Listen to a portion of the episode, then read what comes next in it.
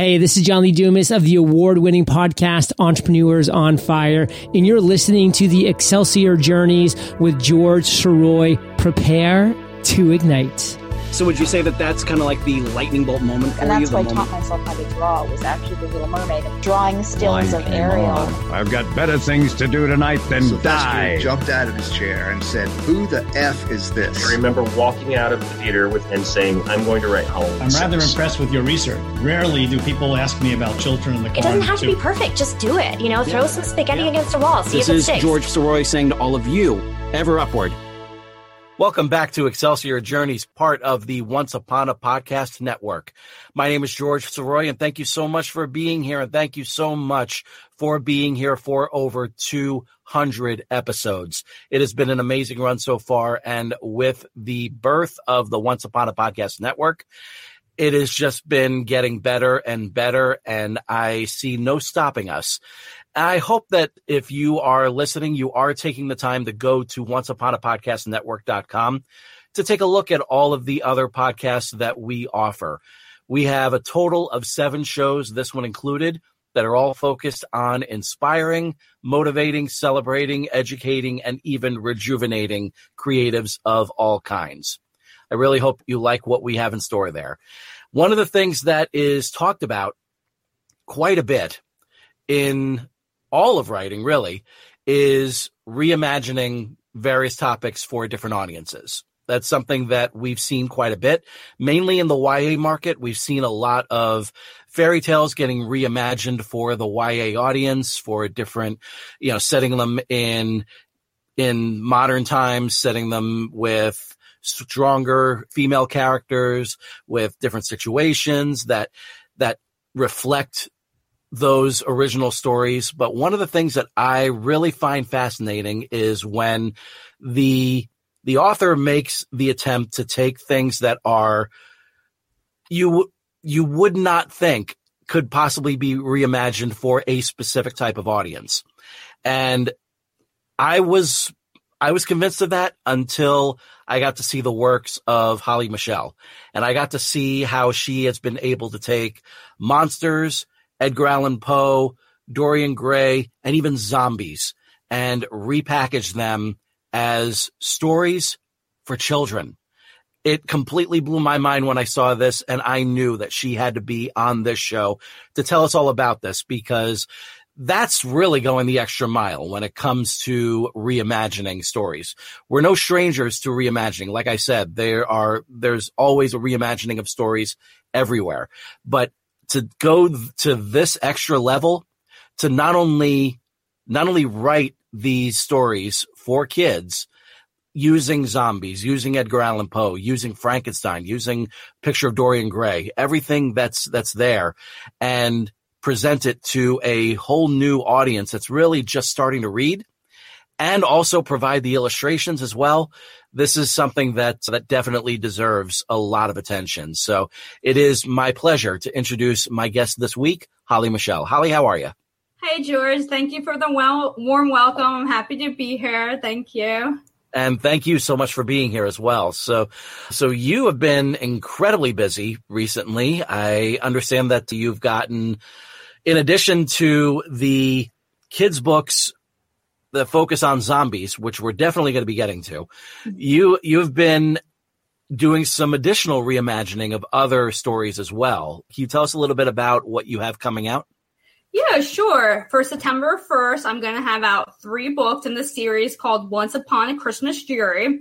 The whole mm-hmm. idea is taking classic literature and authors that we love and reimagining it for the whole family. That's going to include Frankenstein meets Santa Claus, mm-hmm. which is a lot of fun. All the stories are in rhyme, but those who are familiar with the book, not necessarily the movie, because it's they're very the movies they're very different. You know, oh, yeah. it kind of ends in the Arctic and the North Pole. So what happens when when and if Santa Claus intervenes? You know, can he save the creature and Victor Frankenstein?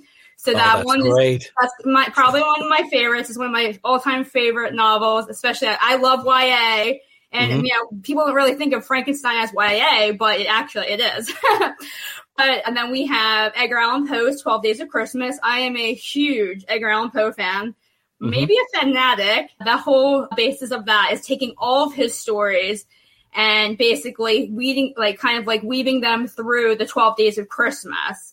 Um, Oh, the wow. great- the great thing about that particular one is that it's going to have there's always a word glossary in these books because I do like to not I like for if you're not certain of a word, I like for you to have you be able to look it up. But also Right. gonna have like Edgar Allan Poe reference. So maybe somebody who's just maybe familiar with the Raven or Annabel Lee can see like, oh, if I'm mentioning like you know certain characters like you know like the Usher twins, like where is this from? How can I get more information from that? Yeah. So that one's a lot of fun. And then we have Dorian Gray's 12 Days of Christmas. Huge Oscar Wilde completely in love with Dorian Gray. you know, this is great for Pride Month, Dorian Gray. Uh, Yep. And that's kind of like the same concept. I mean, he's pretty much really a naughty little boy, but, Mhm. you know, he find Christmas spirit? And there were some like Oscar Wilde Easter eggs in that as well, which are also going to be in a, a reference section for Oscar Mhm. Wilde. Yeah, Oh, so that is that is Yeah. fabulous. I love that. Now, I I am really curious to see like exactly what it was that really steered you toward taking these types of stories, which are definitely geared toward an older audience, especially Edgar Allan Poe, Yeah. and to say, you know what this, you know what the kids need these days as they're getting ready to learn how to read. They need to know a little bit about the Raven.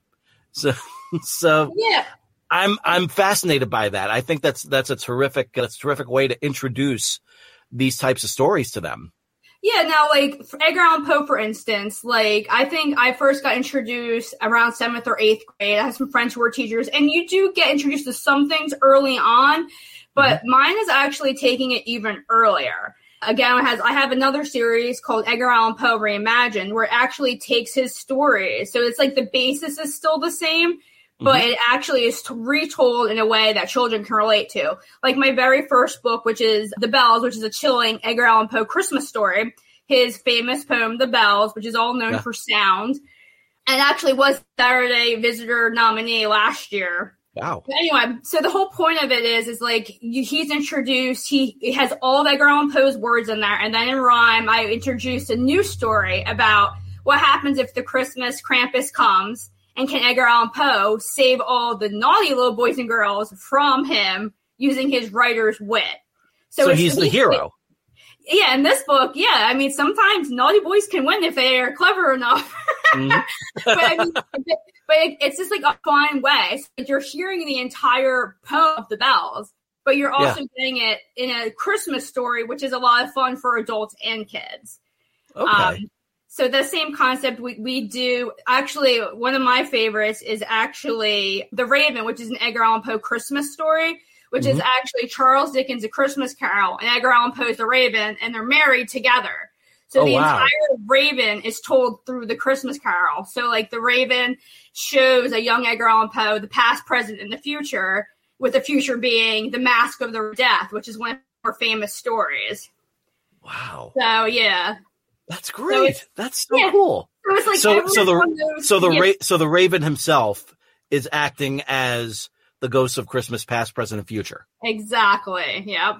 Huh. kind of morphs into this like like this mask like yeah like skeleton all the Yeah. illustrations i do do and they're all tra- child friendly i do have some sensitivity readers it's funny Yeah. you're talking about the zombies like i have always loved zombies my one sister is deathly afraid of them so Mhm. there's no gore it's all fun there's no like axe in the head because i've seen some stuff like that drawn for children to me that's not for children because those the zombie series is like 10 and under. I, Edgar Allan Poe, I say like 6 to 12. Because really, the books, all ages. I have a lot of adults buy the Edgar Allan Poe books, a lot of teachers, you know, because it's just another fun way for, you know, for you to be introduced to him. I do the style of the illustrations for the Reimagine, very Mhm. cartoonish. Again, tries to help kind of make sure you realize it's for kids and it's not meant to be anything devious or scary. Because, you know, as a child author, they don't like the scary, it's spooky.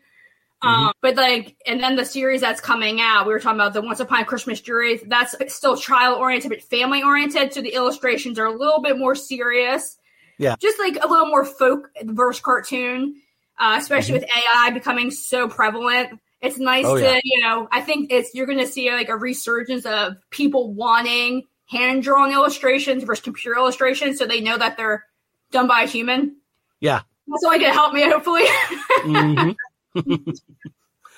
oh, that's great. That's great. Now, one of the things that I really like to get into is what I call the lightning bolt moment. And that's that moment in time when anyone experiences someone or something, meets someone, see something, and just kind of makes them want to say, that is the direction I want to go in. That's the kind of life I want to lead.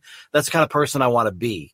Now, for you, was was your love of writing first or was your love of horror first? Because you can't do this without a love of the horror genre. So what what what do you think really grabbed your attention? What was it that made you want to start writing in the first place? Well, I mean, I guess I'd have to say it was my love of horror before writing. To be Mhm. honest, like I always wrote silly things. I always wrote poetry. I Mhm. sometimes pretend I'm in like a musical when I talk all in poems. Like to my husband, like I'll be rhyming. Like I think I'm Dr. Seuss kind of thing. Oh no. So. I've always kind of been, I've been like, I'm really a silly person. So there's always been that. Yeah. I started writing as self therapy. Nothing Mhm. is cheaper than writing. So if you're having some issues, try it out. Mhm. Uh, kind of basically started, and my first dabble in it was actually a YA epic fantasy, where I kind of just started writing that, and I really liked it. And I really fell in love with the characters, and I was like, okay, this is like my thing. I did some like kind of like quick illustr- illustration sketches with that, Mhm. and then in between edits, because like it took a long time with the editor I was using at the time, I was like, I have all this downtime. And I was working on a YA Jersey Devil book because I'm from South Jersey. I live right on, on the same street that Jersey Devil was born on. Really? My sister says to me, like, hey, like, why don't you write like a Jersey Devil kids book? Like to go with your like your you know your young adult book. I was like, I can't write a kids book. And she's like, well, she's like, just try it. So I sat there and I wrote my first kids book. It was actually Jersey Devil and the Dark Dark Night.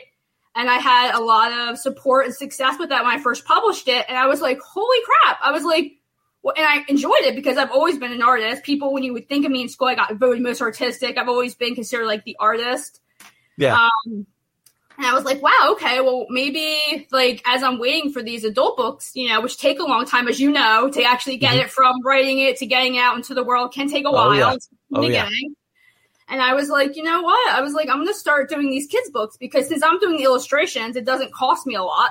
It's just my time. Mhm. And I'm old school, so I like literally draw them and scan them and format them in Word. You know, like so that was the first was the Jersey Devil one. And kind of from there, the Jersey Devil, again, this is like 10 and under, all in rhyme, kind of had his own little series there. So Yeah. So you did, so when you did the first children's book, that was all in rhyme? Oh, yeah, every single child's book I've ever published is always in rhyme. Wow. I'm big in rhyme. I love rhyme. I know Mhm. poetry. I'm actually a judge right now for this poetry contest. And I'm trying to like teach myself like it doesn't have to rhyme, Holly, you know? But it's, just, like, it's just something that I really like. And especially rhyming for children is, you know, great for you to like if you're not sure of a word and you don't want to be embarrassed. Cause I kind of feel like too, like poetry and children's books are meant to be read out loud. Mhm. And I want it when you hear it for it to sound good out loud. Nice. So I'm like big on that. So yeah, and I love writing in rhyme. It's like even like some of my adult books, I like do some spells and stuff. It's always in rhyme. nice. Nice. That's great. That's great. Have you done like songwriting or anything like that? Or no, it's funny. Are- I'm a family of all artists. My brother is the musician of the family, so I leave that to him. nice, nice, nice. So you did that. So you did that first book, and then you felt like that was something that you feel like you can go forward on. Yeah, definitely. You know what? It's nice to have like success acknowledgement. Like that first Jersey Devil book, it, it, it reached on the Amazon, like, you know, number one spots for a little bit. Mhm. And it kind of gave me the pat on the back because I was kind of like, you know, when you put things out into the universe, you're really not sure. There's so many, so many authors, so many great authors and books that you Oh, yeah. never really notice if you're going to get noticed. I mean, there Mhm. are so many people out there that are great, better than maybe even like like known authors. They just never get their chance to shine. Right. You know, so I mean, I kind of when I put it out there and I had a little bit of success with it, I was just like, okay, well, at this point, I had decided that I was quitting my day job because I hated it and it was sucking my soul. Mhm. You know, and I decided like, hey, I'm going to do this, and it, you know, I have to money in it. So I was like, well, still like love doing the young adult.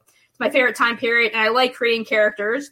Mhm. Especially when you feel like your whole life is chaotic and out of control, it's nice to control something like somebody else's life, like something. Oh yes, I know that feeling all too well. Yep. Yeah, so like, so I kind of just, it's a nice medium. And sometimes you, when you need a break from editing, because editing for me is grueling, like, Mhm. I like to the art. The art has always been, I've always tried to be artistic, whether it's like redoing furniture, drawing pictures for friends, and I'm big on caricatures. Like, it's just something that I think it's a nice, you know, it's, it's, it's nice for me to be able to flow to different things. Like, I'm one of those people, I don't have a set writing schedule or drawing schedule. It's like I do have these deadlines, which I try to be really lenient. That's why it's Mhm. like summer now and I'm illustrating. I have like five more illustrations on the 12 Days of Dorian Gray, which I Mhm. know will be out for September 1st. So I can, I feel comfortable getting my pre-order out within the next month. And I'm not, I don't try to put any sort of pressure with, yeah, me and anxiety are not friends. So I don't ever want to put any pressure on myself, which is great when you're an indie author. It's yours. Yeah, That was one thing I was going to ask too. Like if you had if you had a, a publisher or like a small press publisher, or if you were just doing it all, all on your own. I'm doing it all on my own. In the very beginning, I actually had someone reach out to me, like a small, someone out of, I forgot, someone out of Pennsylvania, again, like a small publishing house for the Jersey Mhm. Devil book.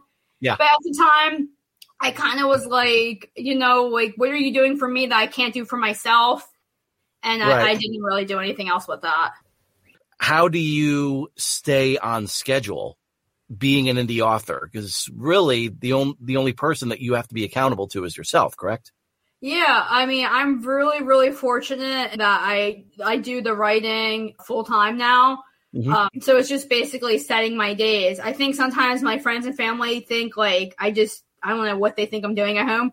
Like they keep Mhm. calling me, "Oh, you're not outside today?" I'm like, "No, I'm like writing and I'm drawing." I'm like, "No, like guys, like I actually have a job." Like it kind of makes you feel kind of like some way like they don't value maybe what I'm doing. I'm like, "No, no, like I have to set this time aside. I can't just go Mhm. lay out in the sun or do whatever you guys think I should be doing." You know, Right. because I do I do make these deadlines. I mean, they're primarily for myself because I do feel like readers can be fickle. I mean, I, I, I as myself, I feel like I'm fickle. Like you don't Yeah. want to lose any sort of trust in your in your readership. You know, if I say I want to, like, you know, I've been trying on my lo- online. To, I'm saying these stories are going to be out September 1st, and you know they better be out September 1st. Right. Right. Yeah. Yeah. absolutely. Or, I mean, Absolutely. That's great. Like I do give myself that leeway. I mean, at this point, I feel I have four more illustrations to do.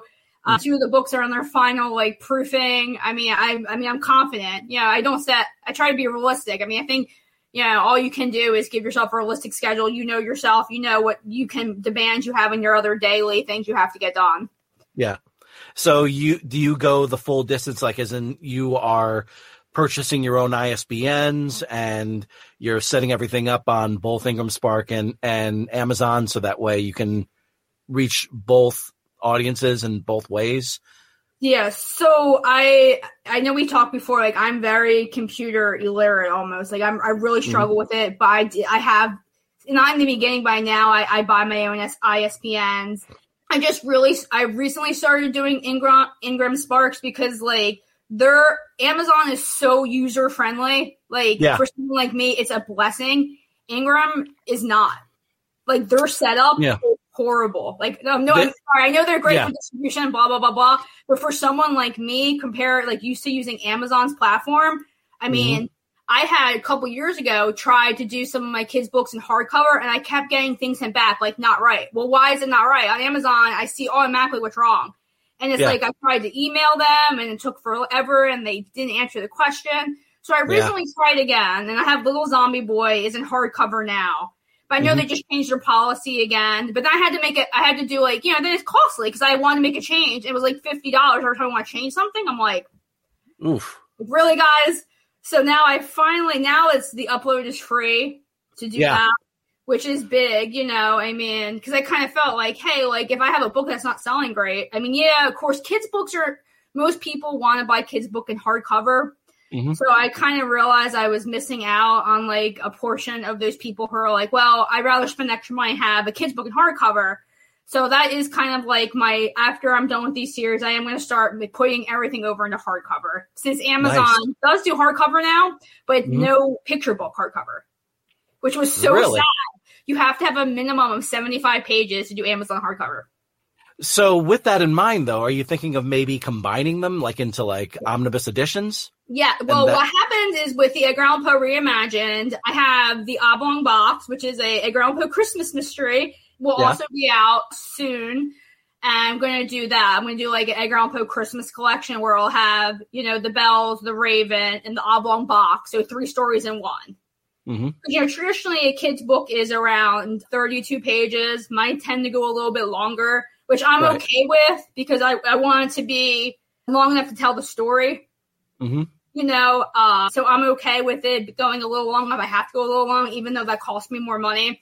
I'm more about the overall for me. Like you know what I mean as an artist as well like i want because like even with the dorian gray book i'm over illustrations i was like oh, i just need one more illustration at the end with him with the portrait. I was like i just need it.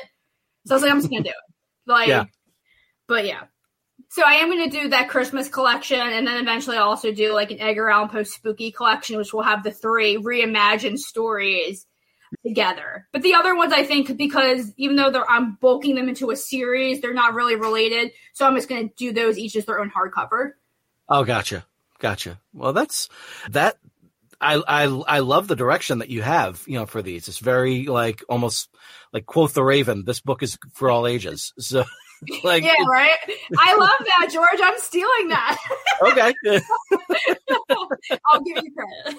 all right, there you go. So this, so this is just blowing my mind. So when when you got that first book out there, um, for the the first kids book, what was the feeling when you saw like, oh wow, this is really catching on?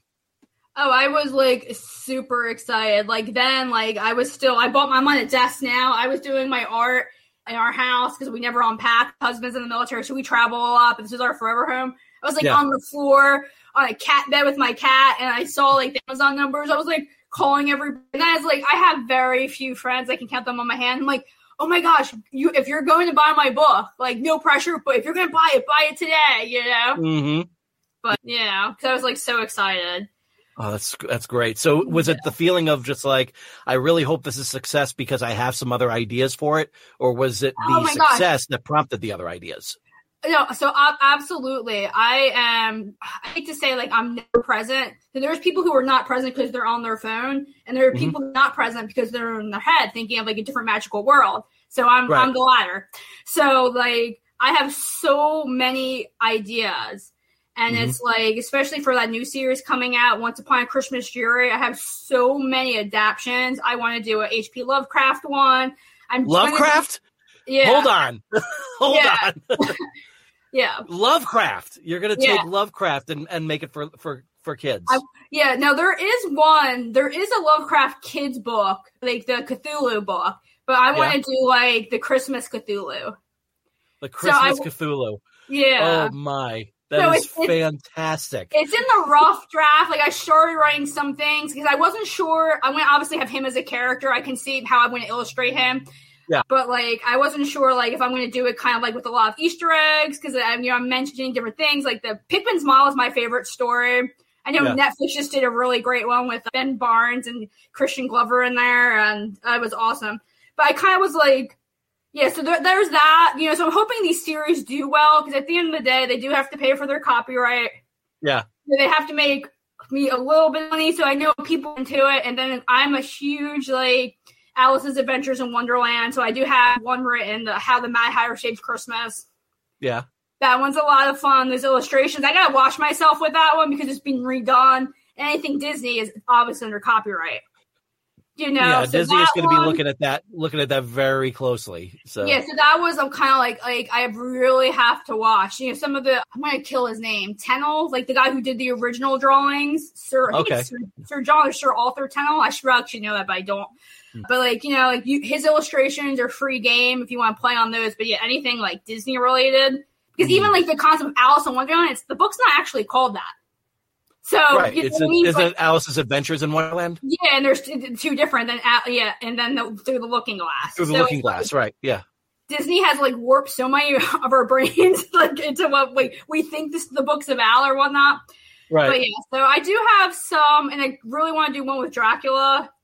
A, um, Dracula. Okay. a Christmas Now- Dracula story. Now they got like the you know like they I know that you know we have the Adam Sandler take with the Hotel Transylvania, and that's you know that it, you know there there's been a history of Dracula, you know being played for you know little kids. You know, there's obviously like there's the Castlevania old Nintendo game, you know, and so there Oh, is I so love, I love, yeah, the Tre- Trevor Belmont. My son's name is Topher Belmont. So, Nick, Oh, that- nice. Vampire Hunter. oh so, oh Simon Belmont, yeah, oh yeah. Oh my god, I'm saying Trevor because off of the Castlevania show. You're right. It's Simon, Right. the original. Yep. yeah. So Simon. yeah, that's yeah, that, I mean, that's that's what I grew up on. Like I remember, I remember them just butchering the character for Captain N: The Game Master. He's just like, Oh, I actually so- love it. I, I love that show though because he was Yeah. such a goober, but I loved him. oh yeah, it was such it was such a it was such a ra- you know, like a random take on it. Just like really okay, I like the idea of being sucked into the video game. Now I was like, man, Yeah. happened to me. I know, right? So with every so so Dracula's definitely had his had his forays into more kid friendly kid friendly ventures. Zombies, however, now that's a really interesting turn, and that's what really grabbed my attention here. So, what it? How'd you do it?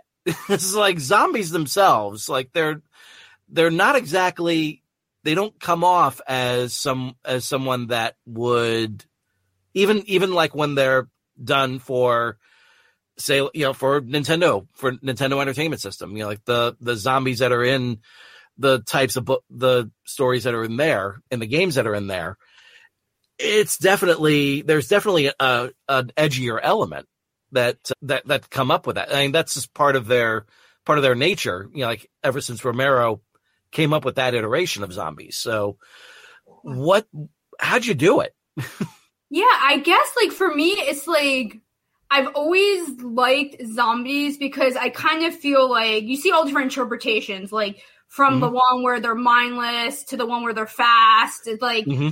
I kind of like to parts where they have some memories of their past life.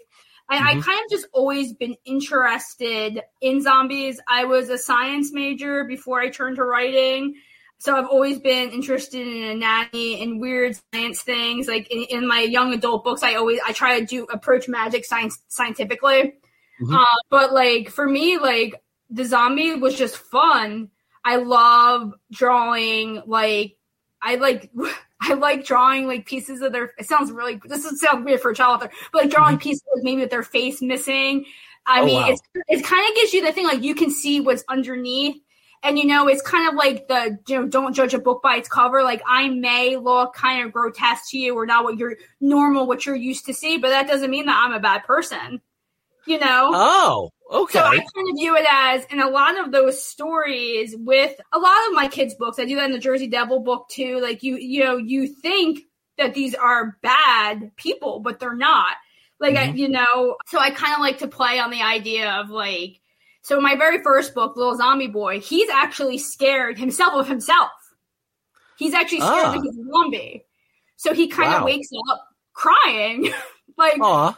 yeah, you know, and then like kind of the book is like, you know, you don't have to be scared, you know, like in his one he like pulls his eyes out, he's playing with them, and he realizes he can have fun in the graveyard, and you know, he gets to eat, you know, use his imagination when they're out of brains at the restaurant. He imagines like little eyeballs in his spaghetti. He's having fun, and then he gets to hang out with Frankenstein and go to a party with like skeletons. And at the end it's kind of like hey you realize that you know being a zombie is not so bad. You know now we're making mm-hmm. see how cool you are. Even though he got in trouble Wow. for staying past his curfew. Yeah mom and dad are like oh, you, you got out of your grave for like yeah, without asking. Yeah. Oh, that's great. But, yeah i kind of always do it in a way like that where I've always been sympathetic towards the villain in every show. I know today villains are gray; they're not black and white like they used to be. Right. Even still, I am always like, because I said to my husband, "Am I like crazy? Like I'm always about the villain. Like I always Mhm. see that other side of them. Like, and I'm like, well, I really actually feel sorry for them. Like, they shouldn't have died. Like, they were justifying what they were doing, and this is why. I've always Yeah. kind of been sympathetic towards the villain and trying to paint a different portrait of them. So, Mhm. so yeah, what people may not see. Like, zombies are totally cool. Like, I the zombie Thanksgiving one, which Uh-huh. is kind of fun, which is a little nod, like you know, with the, you know, the, like with all like eating the eating the meat and everything. But he has to go, he has to go vegan for uh, for Thanksgiving because his cat ate the last turkey. So it's just a lot of like fun, Wow. little, you know. That's great. That's Yeah. great. I love it. I love it. So when you put when you decided to go in that direction and you got that first book out, what was the reaction to that? Yeah, Little Zombie Boy is my best selling book. I don't know if you saw this, like, I don't know, the last couple months, like, I've heard other authors I'm friends with, like, the sales have just been wonky. But Yeah. on a normal day, Little Zombie Boy is my best selling book, and people really like that book. Most, and then I guess it was just natural for me. It's like, well, I have a take on the boy, so then I do, like, I did Little Zombie Girl, which is, you know, for the girls. Gotcha. You know, I mean, even though zombies are definitely niche, so usually like a parent who's into zombies is going to Mhm. maybe get their kid a zombie book. Yeah. And the, the problem with being like a quote unquote spooky author for kids Mhm. is that every kid's level of sensitivity is different. And even though I always try to portray them as the good guys and as not like nothing gory per se, like, you Right. know, like, I don't draw blood or anything like that in the books. Like Mhm. every kid's different. Like I've had people who are like, you know, a kid if they're into that, they're into that. And you know that, you know. So it's kind of Mm-hmm. Yeah. like that fine line where, hey, some people may th- think the book is too scary, which is always sad when I hear that because I'm like, Mhm. really? So I'm like, really, guys? Like, there's like, because I mean, it's happy. He like little zombie boy has a cat. You know, little Mhm. zombie girl has a dog. You know what I mean? Like I Right. try to make like us, like as if you know they have like brothers and sisters and other family members, but. hmm Is there one where like where the little zombie boy like wants a new friend and tries to bite a human being to make him a friend to make him a zombie too, and then it's just like ones come in all shapes and sizes. I, I steer away from some of the biting lore. Mhm. Um, I don't know if I just did that naturally because that's scary to people. I do have an origin story, which is called, this is going to sound horrible. It's called Zombies Fart. So it's an origin story about how other zombies are made, and it's actually from eating like toxic, you know, kind of going back to Mhm. the kind of created it. And uh, so if you're around the zombie that farts, chances are you may go zombie. But Oh, yeah, I, I don't know why. I just really, yeah, I stayed away from the the biting thing for whatever reason. well, that's that's a smart way to look at it because yeah, Yeah. because then all of a sudden you you run into the issue of kids, Kids trying to emulate kids, that. yeah, exactly. Yeah, kids, and so you don't want to.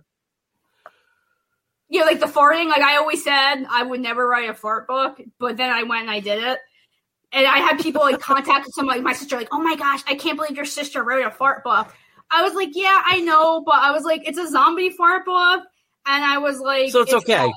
In the zombie that is in the book, he has a pet skunk, so they're like extra stinky together. Like, Nice, nice. I love it.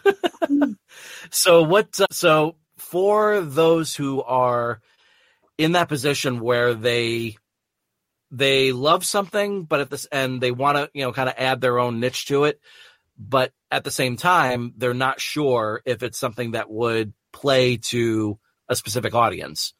What do you ha- what do you have as a means of advice for them? So they always say, like I'm part of a lot of author groups, and they always say to write with the audience in mind, right? I've Mhm. heard this Yeah. all the time. Write with your audience in mind. You know, you are the reader, what do you want to say? And I 100% get that. So I'm again, I'm going against the grain here, and I am by no means a financially successful author. Not yet, knock on wood. Uh, I'm not to the point where I would want to be, but me artistically, I have to do what I want to do, and I hope Yeah. that there are other people like me who will catch on. I'm in a lucky position where I am the illustrator. So if you are a person who has to pay, especially a hand drawn illustrator, to illustrate your book, you're talking a nice chunk of change. And yeah, for your first book, you should write to market. Absolutely. I mean, Mhm. The problem with today in the children's book, writing to market, is basically completely opposite of the type of books I write.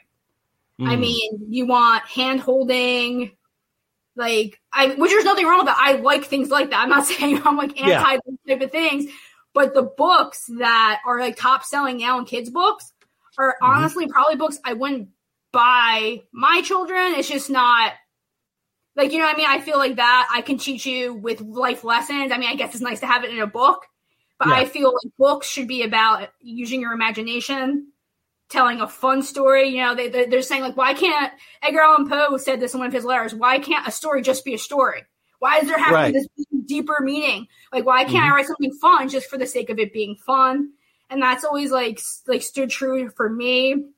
But yeah, I mean, writing to market is important because writing to market are people who are going to buy your books. Right. You know, when I was a kid, I liked spooky stories. There was not a lot. I have a couple of them. I've always collected kids' books. Probably Mhm. part of why I became a children's author.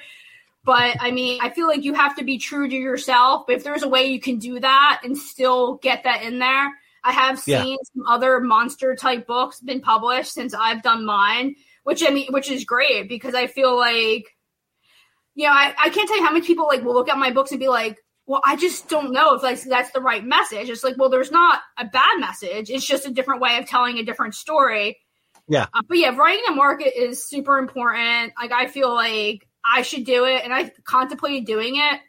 And to be honest, I wrote a couple books that were more, I guess, to market than my usual.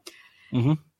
They honestly, for me, maybe because I'm I already got established as being like a spooky children's author, they didn't Mhm. sell as well for me. But again, that's about branding. Like when someone expects, you know what I mean? If I did a Yeah. book called The Two Bears Held Hands, people would be like, "What are you writing? Like, are they werewolf bears?" So I kind of feel like you need to decide more about what your brand image is going to be, which is why I'm, I'm separating my children's books and my adult books.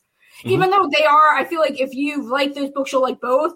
It's just it's part it's just part of branding because eh, Yeah. hey, if you're an 18 year old, you probably don't want to read my book for 10 year olds unless you just like to look at cool pictures. Right. But you know, I think it all comes down to branding and kind of having an idea like who am I going to sell my books to? Like me, Mm-hmm. it's like I know like I'm going to sell my books to like some pretty cool, crazy parents. You Mhm. know, and Do you do like do you do like conventions and th- and different conventions where you get to meet the fans that that you feel like would be a perfect fit for it? Yeah, I do. Like I'm in South Jersey, so there's this cool store. He's big online called the Underground. Sells a lot of weird, wacky stuff. Oh, He's perfect. Local, he's local for me. Yeah. Uh, he does a thing called the Art Walk twice a year. You got lots of artsy people, uh, and Mhm. these are these these are the people who would normally buy my books. I mean, the Edgar Allan Poe group is a different. I mean, they're all their own select, you know, people. Like the Oscar Wilde fans are so different Yeah. from the Edgar Allan Poe fans. It's kind Mhm. of fun to meet someone who's a little bit of both, like my myself. So yeah, I definitely try to do conventions that play to that, especially you know around Halloween. You know, people want those kind of books more often. Mhm. So like you know, for like a lot of the zombie books and everything, it kind of goes in periods. Like all like those books will sell better around Halloween time. Mhm. You know, but like Little Zombie Boy said, everybody everybody loves that book, which is great because it's one of my favorite. It's done. The illustrations are done different. They're like done bright and neon with acrylic paint. A lot Yeah. of mine are done in color pencil. I love the acrylic paint look. Yeah. It's funny, like everyone in my family's an artist, so everybody's like a real critic, and they're like, eh. It's like I love, I love the, I love the style of that. Mhm. Um, you know, so That's great. That's great. And where can my listeners find you on social media? Sure. I, I am trying to be have a larger social media presence. Right now I do have a Facebook page, which is just Holly Michele. If you type in author, Michele mm-hmm. has one L, so it's M I C H E L E. I do I recently made a Twitter and an Instagram, oh. which I kind of repost the same things. Yeah. I have no idea what my handle is because I keep changing it because they don't ever hear me. So I'm kind Right. of between doing that and my other one. So eventually, uh, my my new pen name for my adult books will be Holly Knightley with a K, Nice. and that will basically all the names will shift under that. But if you just go to my website, you can find all the links to that, which is just Holly Michele with one L author.com. Gotcha. Gotcha. Excellent. Excellent. Just like what Holly was saying, you got to you, you got you got to do if you're going to go in this in this direction, it does help to to create something to market, but at the same time, you got to get your own passions out there. You have to get your own abilities, put them all together. You got to, you know, get your own work out there. And you never know what kind of audience is waiting for it. This is a, this is definitely uh, the type of audience that would, that would absolutely go nuts for, for this. And I am, I'm thrilled for Holly's success as so far. I am thrilled to see what she has to come come up with, and I hope that uh, for those of you who are looking to go in this direction, that you were able to find this a very inspiring and motivating discussion. So, for Holly Michele, this is George Sirois saying to all of you, ever upward, and I will see you next week.